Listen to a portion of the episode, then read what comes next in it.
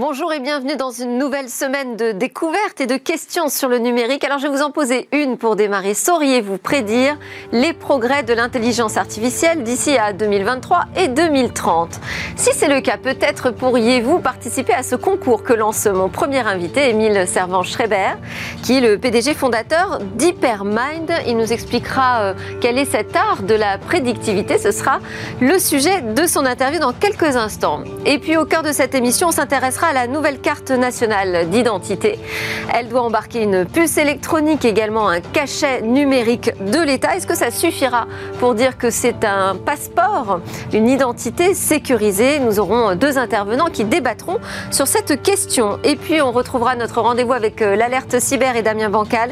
Nous verrons comment les entreprises doivent répondre à un lanceur d'alerte et on conclura par notre opération Smart Tech contre Covid pour reprendre plus rapidement une vie normale, en entreprise, dans les restaurants, en boutique, et eh bien peut-être qu'une des solutions pourrait passer par la lumière. Nous verrons cela tout à l'heure. Tout de suite, place à l'interview.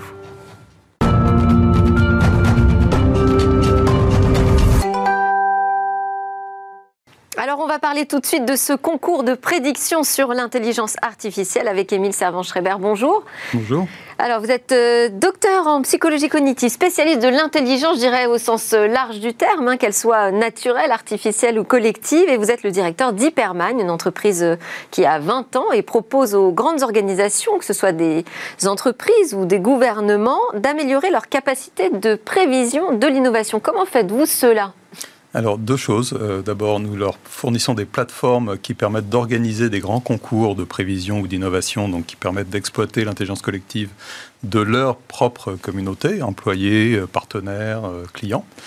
Et puis, nous cultivons aussi notre propre panel de super prévisionnistes, comme, ou des champions, ou des pronostiqueurs d'élite il y a différentes façons de les appeler, qui sont euh, entraînés à faire des prévisions sur des tas de choses différentes. Mais très concrètement, euh, cette intelligence collective, vous la créez euh, en organisant des séminaires dans l'entreprise ou c'est uniquement sur des plateformes numériques? Alors c'est sur des plateformes numériques, parce qu'on veut faire ça à très grande échelle. Hein, ça ne sert à rien de faire ça à un petit comité autour d'une table. Donc on essaye au contraire d'exploiter l'intelligence collective massive de l'ensemble des employés de l'entreprise qui ont tous quelque chose à dire, parfois pas toujours experts, mais pas besoin d'être toujours experts pour participer utilement. Et euh, donc du coup d'agréger l'ensemble de l'intelligence de, toute la communauté vers des objectifs de l'entreprise qui sont particuliers, donc innovation, nouvelles idées, nouvelles priorités ou alors euh, prévision de choses qui importent à l'entreprise. Et donc là, l'actualité, c'est euh, ce concours. Donc on a jusqu'au 15 avril hein, de cette année. Euh, vous proposez un grand concours de prévision sur les progrès de l'intelligence artificielle horizon 2023-2030. Quel est l'objectif déjà de, cette opération que vous lancez? Bah, On voit bien, et Delphine nous en parlait souvent, que l'IA est un enjeu de société majeur et que si on veut avoir une chance de pouvoir que nos sociétés puissent euh, gouverner un petit peu euh, ce, développement technologique, on a besoin de faire des prévisions sur à quelle vitesse ça va se développer, euh, quel impact ça va avoir, quelle, quelle nouvelle performance on peut discerner à l'avenir. Et on va pas demander aux algorithmes eux-mêmes de faire ce travail, parce que finalement c'est leur job, la prédiction. Oui, ça devrait être leur job, sauf que ça manque de data, si vous voulez. on n'a pas assez de data pour entraîner une IA pour prévoir l'avenir de l'IA. Hein.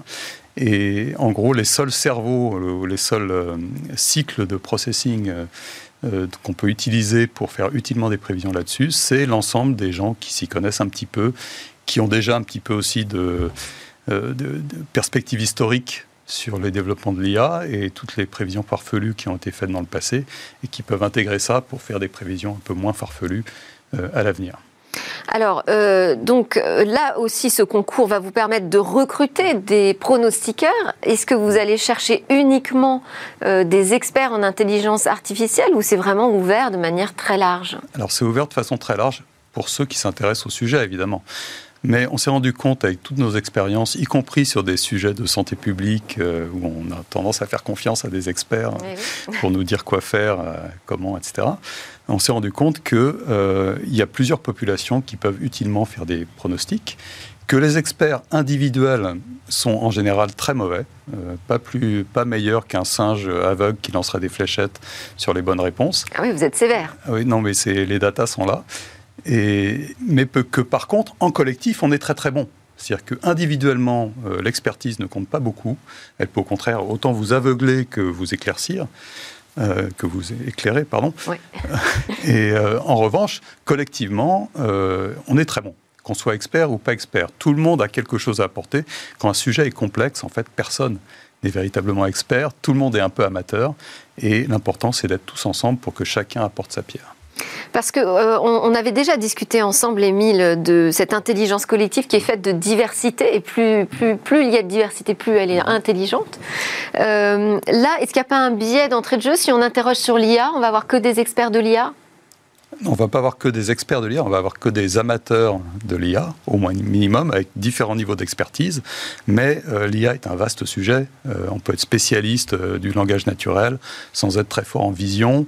On peut être spécialiste du hardware et pas du machine learning. Donc il n'y a pas de barrière à l'entrée sur ce concours Il n'y a pas de barrière à l'entrée, sauf l'intérêt qu'on peut porter au sujet. Et au contraire, c'est une façon extrêmement ludique pour ceux qui s'intéressent un petit peu au sujet, de se mettre à niveau de l'état de l'art, puisque l'idée, c'est de, à partir de l'état de l'art aujourd'hui, euh, comment prévoir ce qui va se passer dans deux ans, ou voire même dans dix ans. Et alors, comment, euh, bon, pour postuler, euh, j'imagine, pour être candidat sur ce mhm. concours, c'est assez simple, il faut aller sur une plateforme et, et se manifester, mais comment, pour les résultats, allez-vous procéder, puisqu'il s'agit de faire des prévisions sur l'IA en 2023-2030, comment savoir qui va faire la meilleure prédiction?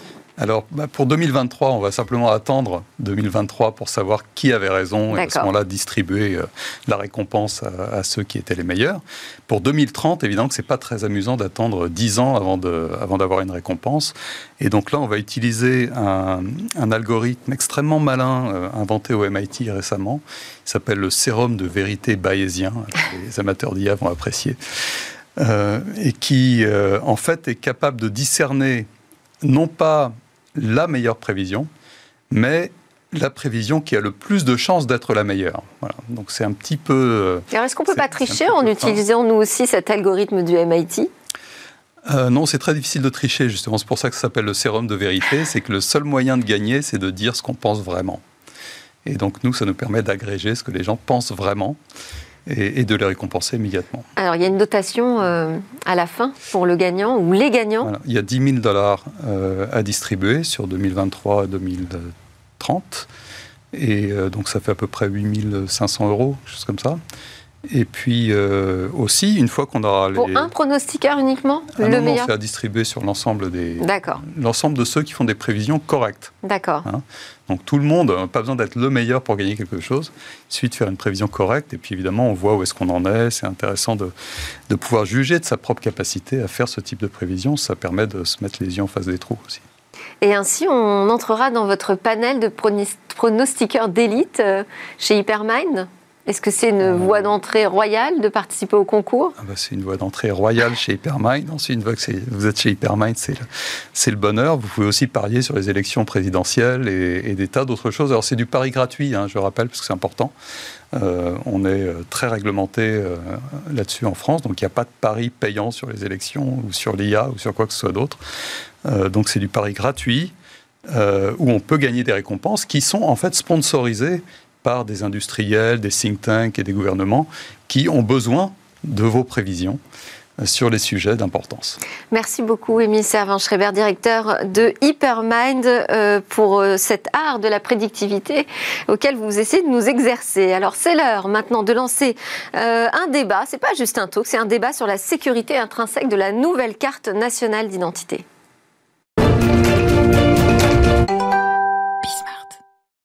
Alors la nouvelle carte nationale d'identité doit arriver cet été, mais est-elle suffisamment sécurisée hein? Son format sera semblable à celui euh, d'une carte bancaire. Elle embarquera une puce électronique ainsi qu'un cachet euh, numérique sous forme de QR code signé par l'État. A priori, euh, voilà deux gages de sécurité dans un contexte où les enjeux sont majeurs, hein, notamment dans la lutte contre le banditisme ou le terrorisme. Mais est-ce si sûr? On en débat avec Cosimo Prété. Vous avez travaillé au sein de la police scientifique comme spécialiste des empreintes digitales et de la fraude documentaire.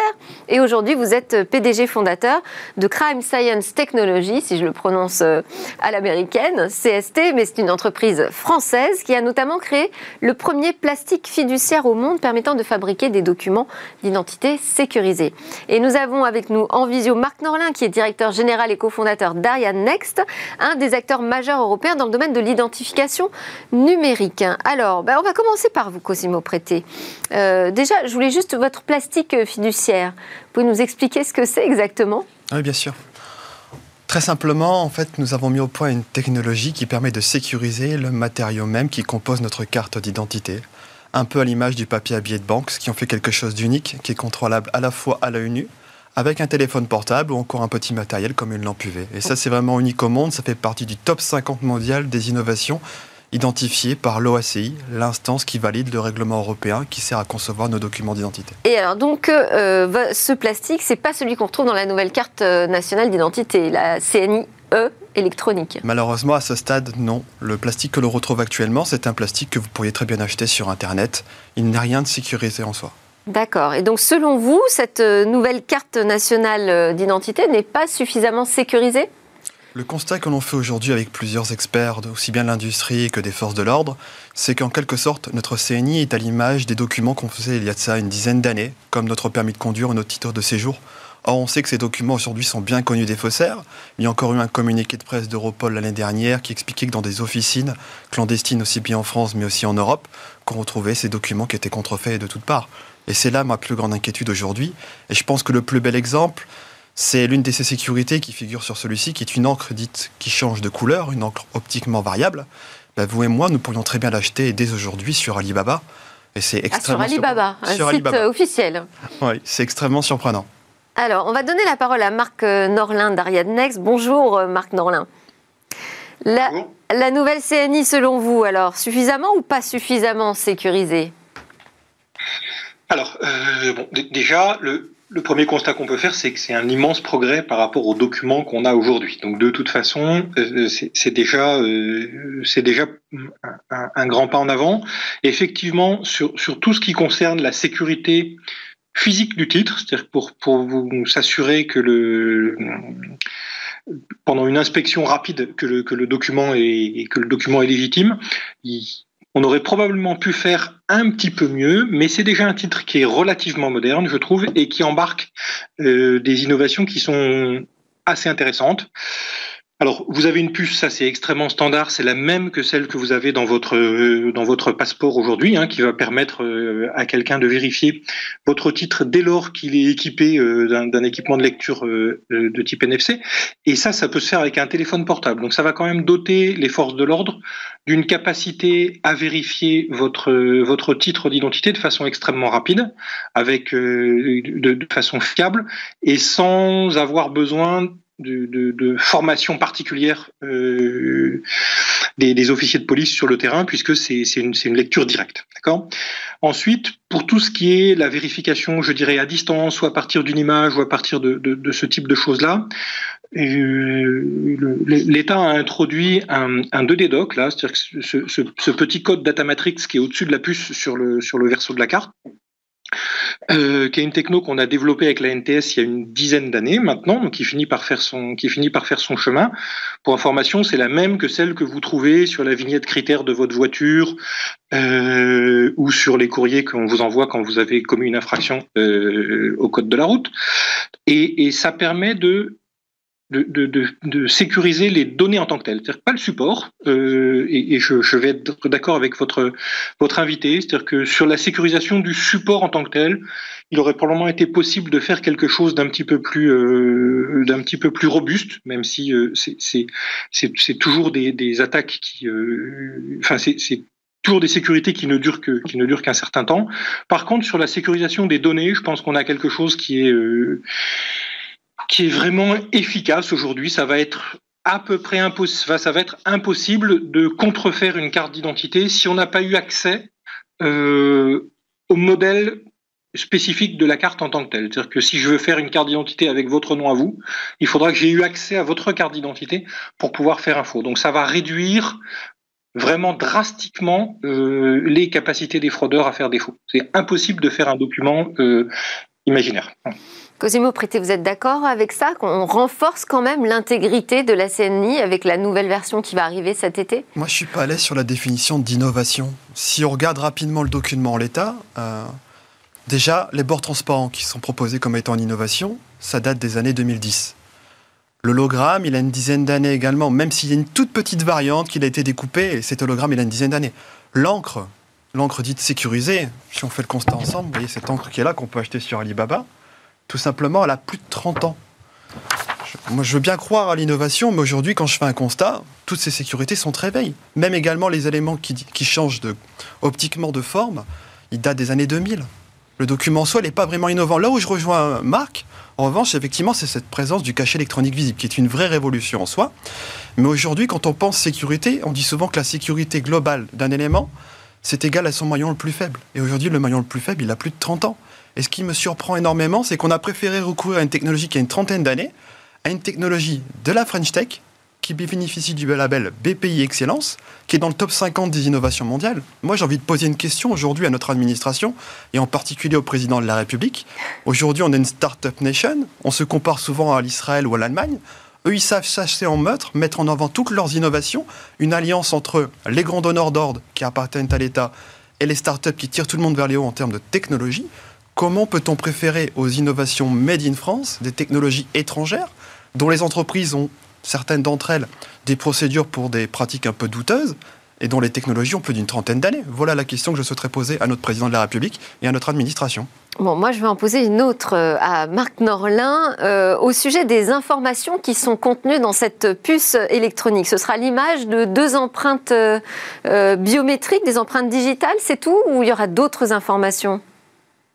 Alors, euh, ce qu'il y a dans, dans, la puce, c'est la même chose que ce qu'il y a dans, dans, la puce de votre passeport. D'accord? C'est-à-dire que c'est votre identité, votre adresse, votre photo, la même que celle qui est imprimée sur, euh, sur le document, et l'empreinte digitale de deux de vos doigts. D'accord? Donc, c'est ça, il n'y a rien qui change.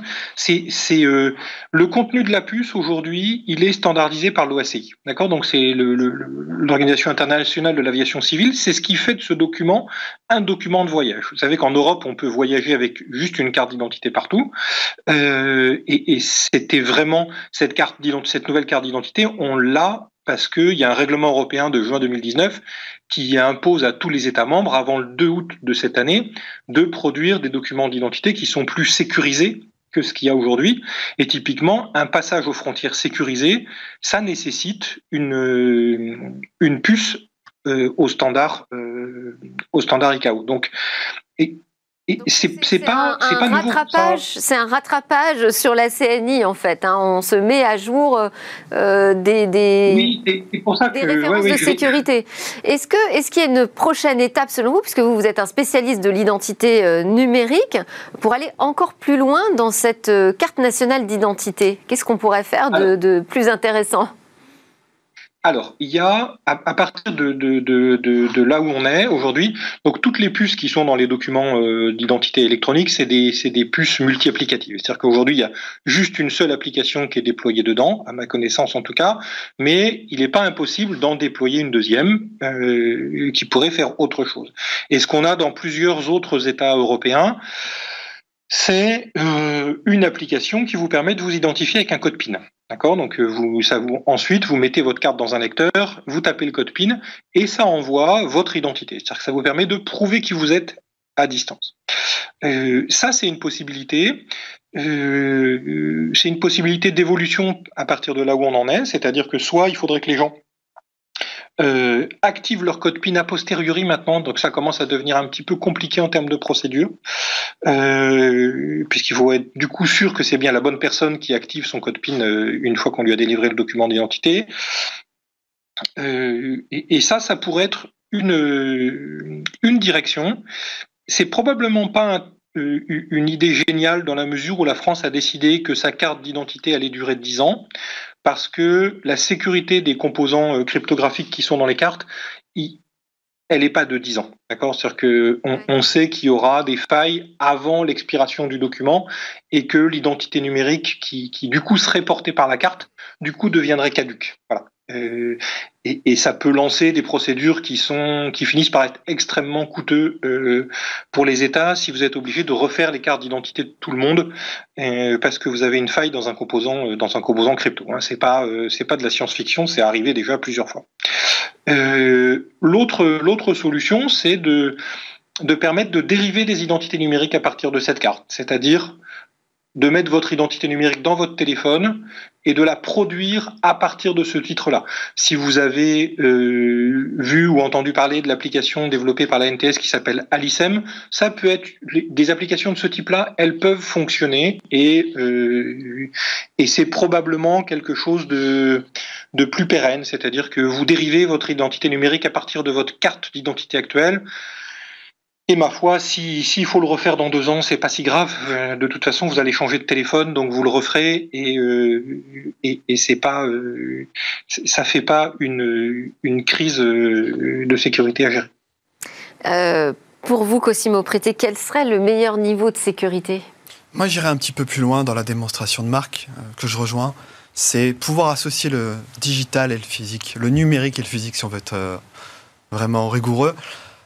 Aujourd'hui, l'ANSI a lancé euh, un Alors appel. C'est le cas si on parle du téléphone, hein, le smartphone comme euh, Alors, objet physique. C'est comme un objet physique, mais on peut aller même encore plus loin. Les éléments de sécurité qui sont embarqués, dits physiques, comme notre encre, notre hologramme, etc., on pourrait les associer à une authentification à distance. Je m'en explique.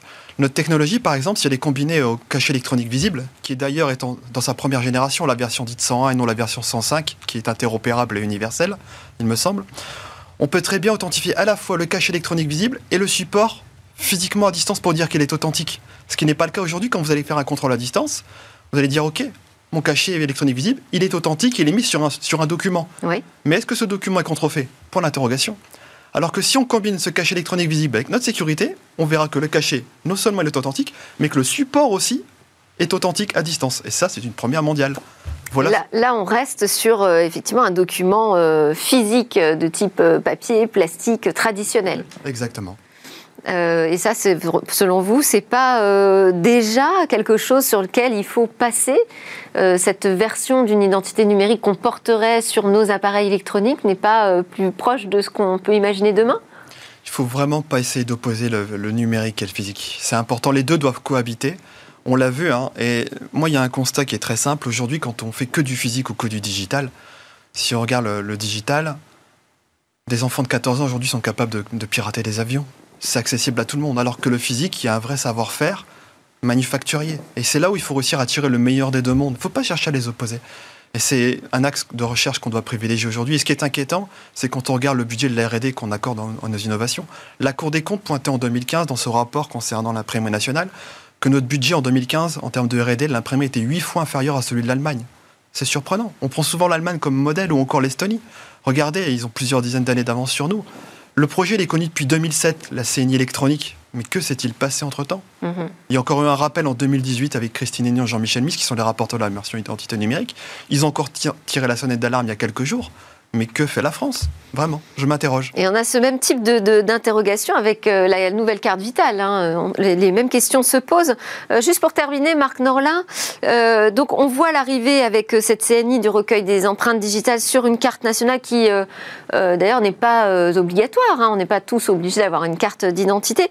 Mais est-ce qu'on est vraiment obligé d'en passer par la biométrie pour sécuriser tous nos titres? Alors, dit qu'on va l'imposer dès l'âge de 13 ans. Euh, dès l'âge de 13 ans, hein, les empreintes digitales. Hmm, tout à fait. On ne peut pas passer, passer, à côté de la biométrie aujourd'hui hein, pour, pour identifier les gens de façon, euh, de façon fiable. C'est vraiment quelque chose qui est incontournable. Aujourd'hui, les gens le font pour, euh, pour leur passeport, se posent pas vraiment de questions. Il faut vraiment voir la nouvelle carte d'identité comme un un titre qui va être un titre de voyage, d'accord, qui va permettre aux gens de se déplacer. À partir du moment où on le considère comme étant un, type de un titre de voyage, on ne peut pas demander à ce qu'il soit moins sécurisé qu'un passeport et on ne peut pas demander à ce qu'il offre moins de, de, de, capacité de contrôle euh, au, passage de frontières. Donc, euh, je pense que c'est enfin, la biométrie, c'est n'est pas un problème. le problème de la biométrie, c'est qui accède aux informations. Et aujourd'hui, les, les empreintes digitales qui sont dans la carte dans la carte d'identité, de la même façon que les empreintes digitales qui sont dans le passeport, elles sont accessibles uniquement aux forces de l'ordre. C'est-à-dire que toutes les autres informations, techniquement, elles sont utilisables par euh, par n'importe qui qui est un lecteur. Hein. On peut extraire, euh, si on a accès à votre à votre titre, hein, pas à distance bien sûr, hein, je précise. Il faut avoir accès à votre titre, mais euh, si vous donnez votre carte d'identité à quelqu'un, il pourra extraire votre photo, votre nom, etc. Mais qui sont des informations qui sont déjà imprimé sur le document. Par contre, il n'aura absolument pas accès à vos empreintes digitales. Faut pas, il ne faut pas s'inquiéter. Bon, oui, il y a cet autre enjeu, effectivement, c'est euh, de sécuriser le fichier euh, TESS. Euh, alors, on a justement dans Smartech toutes les semaines ou presque une alerte cyber sur comment bien sécuriser nos données. On retrouve juste après la pause Damien Broquel qui va nous dire ce qu'il faut faire quand on est une entreprise et qu'on reçoit une alerte.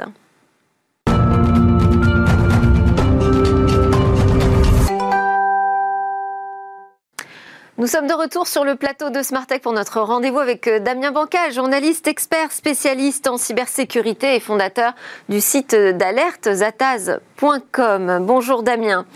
Alors, euh, je ne sais pas si vous avez pu euh, écouter la séquence précédente, mais on a vu les, enjeux de cybersécurité euh, sont au cœur de tous les développements, hein, notamment la carte nationale d'identité, la nouvelle, qui pose de nouveaux enjeux de protection. Et d'ailleurs, je remercie nos experts Marc Norlin et Cosimo Prété pour leurs éclairages très précis. et là, avec vous, Damien, on va voir ce qu'il se passe au moment où une entreprise ou une organisation, un service de l'État, reçoit une alerte sur une faille de sécurité, un problème, une fuite de données. Comment ça se passe? Qu'est-ce qu'ils doivent faire? On attend vos conseils, Damien. Alors justement, cette semaine, j'avais envie de parler et d'expliquer aux entreprises, petites ou grandes, comment de manière simple, il est possible de mettre en place un protocole de cybersécurité à destination des lanceurs d'alerte. Alors rapidement, hein, pour rappel, un lanceur d'alerte, c'est quelqu'un qui n'est pas obligatoirement un technicien, qui n'est pas obligatoirement un, grand ingénieur en informatique, ah, simplement comme vous et moi, des internautes qui peuvent tomber, eh bien, par exemple, sur une fuite de données. Alors l'idée, c'est de trouver en deux clics de souris, là, comme ça, le bon interlocuteur dans l'entreprise. Alors, l'interlocuteur cyber, j'entends, hein, celui qui sera le destinataire, eh bien, de l'alerte envoyée par l'internaute qui aura découvert, par exemple, une fuite de données que malheureusement votre humble serviteur connaît trop bien. Oui, ça, on sent que c'est du vécu, euh, Damien, et encore récemment, je crois. Oui, alors c'est ça le problème. Euh, cette semaine, eh bien, on va commencer lundi dernier. On était le 21 mars. Euh, dans une enquête 2.0 hein, que j'ai tendance à mener assez souvent, je tombe sur une vente de base de plusieurs bases de données. Alors comme d'habitude, hein, des mails, des numéros de téléphone, des adresses, des mots de passe, et qui appartiennent à une importante entreprise spécialisée dans la distribution de solutions. Euh, vous savez, les, les boissons qu'on peut avoir dans les entreprises. Alors on a tous croisé un jour en plus l'un de ces produits. Alors un pirate commercialise pour quelques euros les adresses électroniques, les mots de passe, mais aussi la faille. Vous savez, cette fameuse porte d'entrée malveillante qui offre accès eh bien, à toutes les autres données de l'entreprise. Alors, je vais donc sur le site de cette société, je cherche un moyen de les contacter rapidement, un moyen euh, rapide et efficace. Alors, euh, qu'est-ce qui se passe? Eh bien, je me retrouve face à une page, contact. Alors, une page contact d'une banalité affligeante, comme on envoie des millions sur les internets, un mail euh, très générique et un numéro de téléphone. En plus, là, on 08 qui pourrait eh bien freiner les gens parce que 08 veut dire Alors je téléphone et au bout de la ligne, alors j'ai eu un gentil commercial, un très sympa, hein, qui m'explique ne pas pouvoir m'aider ah, parce que c'est pas la maison mère lui, hein, sa maison mère elle est en Belgique. Ok, pas de problème, j'ai écrit un courriel et le lendemain, une personne me contacte par téléphone. Alors c'est le directeur régional des ventes. Hein. Alors il peut pas me donner le courrier de la maison mère, il peut pas me donner le courrier de l'informaticien. Ah, vous comprenez, il a été formé à la cybersécurité. Il sait il fera passer le message.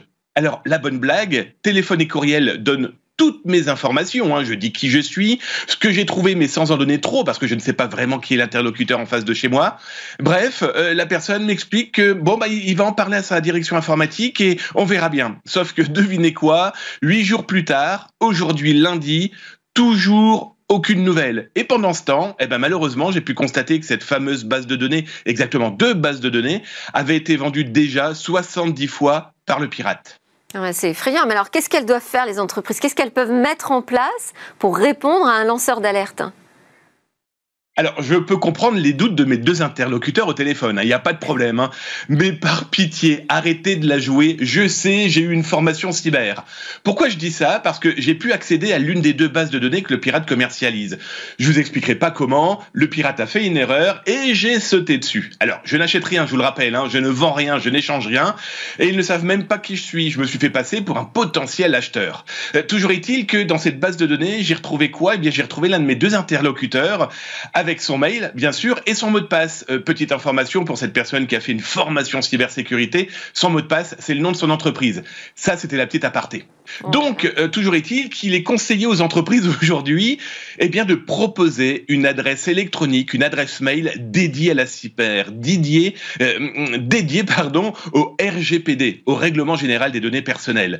Alors, cette adresse eh bien, va proposer eh bien, l'interlocuteur rapide, concret. Elle doit aboutir chez une personne habilitée, le DPO, vous savez, ce fameux responsable des données personnelles. Bref, une personne qui n'a pas bullé pendant sa formation cyber.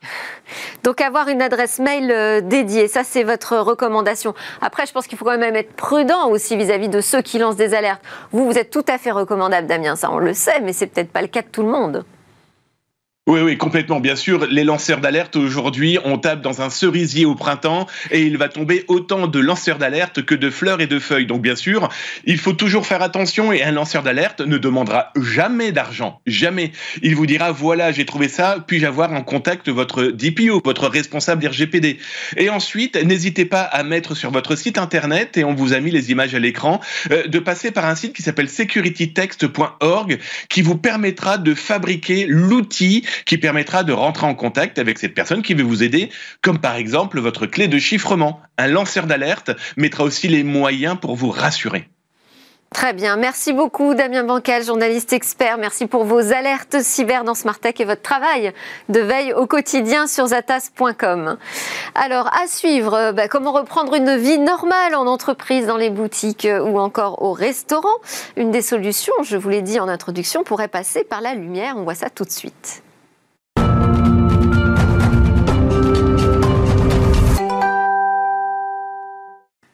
C'est l'opération Smart Tech contre Covid. J'ai lancé cette opération pour mettre en avant des technologies qui peuvent nous aider à combattre la propagation du virus Covid-19, à accélérer un retour à la vie normale. Et donc ça, c'est la feuille de route. Chaque semaine, Cécilia vient nous présenter euh, une innovation anti-Covid le lundi. Bonjour Cécilia. Bonjour Delphine. Alors vous êtes venue accompagnée de Olivier Moyen, qui est fondateur de l'OD Protect, à qui l'on va pouvoir poser plein de questions sur sa solution. Mais d'abord, pourriez-vous nous brosser le tableau? Oui, alors en fait, on va découvrir une techno aujourd'hui qui désinfecte l'air alors même que nous nous trouvons dans la pièce. Ça s'appelle Lot Protect et c'est euh, l'association de la lumière visible, donc la LED qui va nous éclairer, et de la lumière invisible. Ici, ce sera les rayons UVC. Vous savez, euh, ces rayons UVC, ce sont une fréquence en particulier, euh, la même qu'on retrouve dans la lumière du soleil. Alors ces rayons, eh bien, ils sont nocifs pour l'homme, mais c'est pour ça que ce dispositif est un petit peu particulier. En fait, c'est une lampe,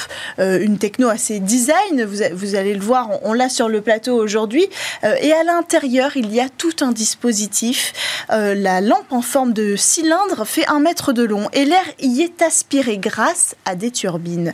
Et il va traverser comme ça le conduit. Vous le voyez à l'image, hein, le conduit qui lui sera entourné de lampes UVC. Et donc, vous le savez, cette fréquence va pouvoir désinfecter les UVC, les virus qu'on y trouve 99% des virus et des bactéries et c'est donc efficace contre le Covid-19 et tous ses variants. Si je résume, l'air traverse la lampe, elle ressort désinfectée et tout ça sans que nous ayons remarqué quoi que ce soit.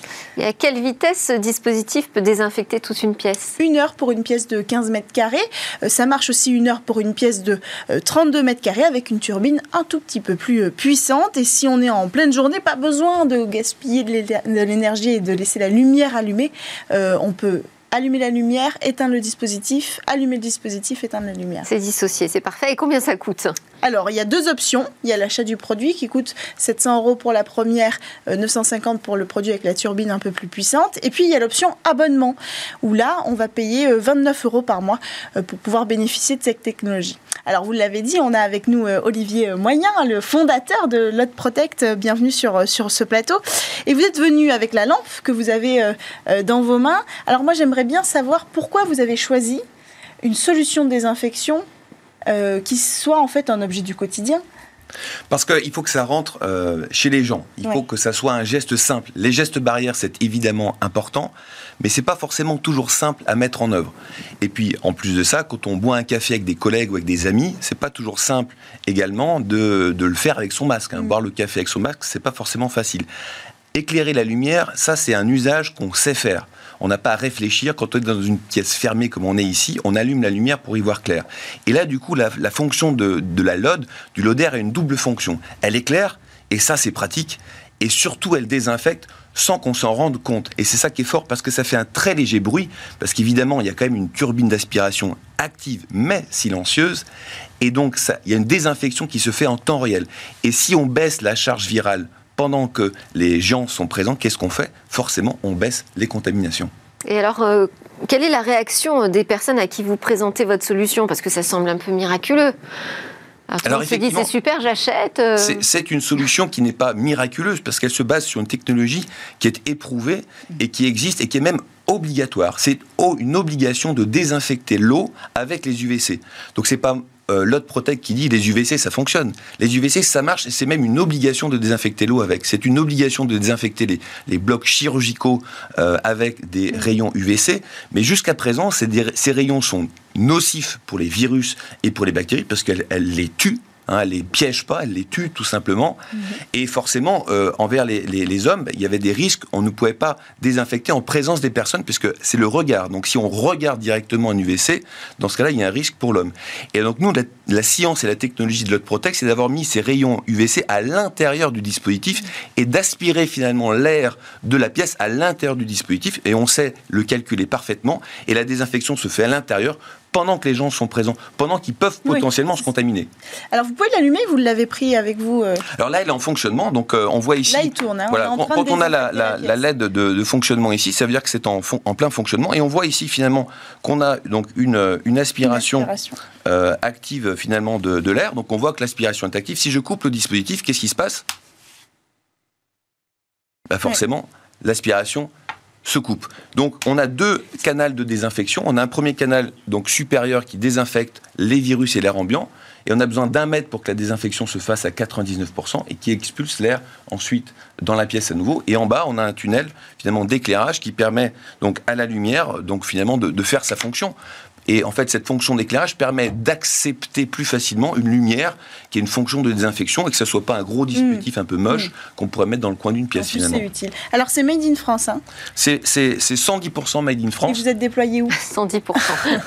c'est made même euh, en Bretagne. Alors, bon, c'est toujours en France jusqu'à preuve du contraire.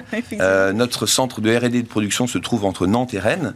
Euh, et après, on rayonne donc partout en France et surtout à l'export. Mm surtout à l'export. Justement, je posais la question de quelle est la réaction des gens à qui vous présentez euh, ce dispositif euh, en France. Euh, on est plutôt frileux encore Alors on a, deux, on a deux réactions. On a deux réactions de nos clients. La première, à 90%, c'est d'abord merci. Merci d'avoir mis au point un dispositif simple et qui fonctionne. Et ensuite, c'est pourquoi on n'était pas au courant avant? Et c'est là où justement Bismart et Smartech a, a toute mm. sa, sa, place, c'est de faire connaître cette technologie. Cette technologie est nouvelle, elle est innovante, c'est une innovation. Pourquoi moins à l'étranger qu'en France? Pourquoi vous dites davantage à l'export? Parce que je pense qu'à l'export, les gens euh, peut-être ont, un, mode de raisonnement un peu plus rapide, un peu plus court. Hein. Il y a, mm. Quand on a le gouvernement danois euh, qui se propose de sponsoriser cette lampe pour ses concitoyens, quand on a l'État du Qatar euh, qui s'intéresse à cette solution pour sauver sa Coupe du Monde, quand on a Son Altesse Sérénissime de, de l'Arabie Saoudite qui vient nous voir spécialement avec ses émissaires pour dire ces dispositifs-là, c'est super, d'autant qu'on peut faire des dispositifs qui désaffectent beaucoup plus de mm. volume. On a parlé de 15 mètres carrés ou 35 mètres carrés. Évidemment, dans une pièce plus grande, on peut mettre plus de dispositifs et surtout, on a des dispositifs, les Loader Max, mm. qui font jusqu'à 350 mètres cubes par heure. On utilise les UVC depuis euh, des années pour désinfecter l'eau. Pourquoi on, les... on est si sceptique à les utiliser pour désinfecter C'est pas qu'on est sceptique, c'est que c'est nouveau, c'est une innovation qui est brevetée. Donc, mm. comme son nom l'indique, ben, on est euh, les détendeurs de ce, de ce brevet. On a évidemment été rapproché marché par euh, d'autres euh, fabricants et on souhaite déployer cette technologie vraiment dans le monde entier. Il faut que demain, la lumière soit un outil pour désinfecter. Parce que si on désinfecte au fur et à mesure dans les pièces fermées, qu'est-ce qui se passe pour le Covid-19 Si on le détruit quand il est présent dans l'air, il y a moins de contamination. Donc on peut retrouver une vie normale. Et le Covid-20, alors comment ça va se passer? Et le Covid-21 Parce qu'évidemment, il n'y a pas de mise à jour. Alors c'est quoi votre plan d'action là pour cette année en France? Alors, cette année, on, continue de déployer ça dans les hôpitaux, dans les EHPAD, auprès de nombreuses entreprises qui nous font confiance. Et on a un plan d'action euh, pour euh, développer massivement la solution. On prévoit de faire au moins un million de dispositifs d'ici deux à trois ans.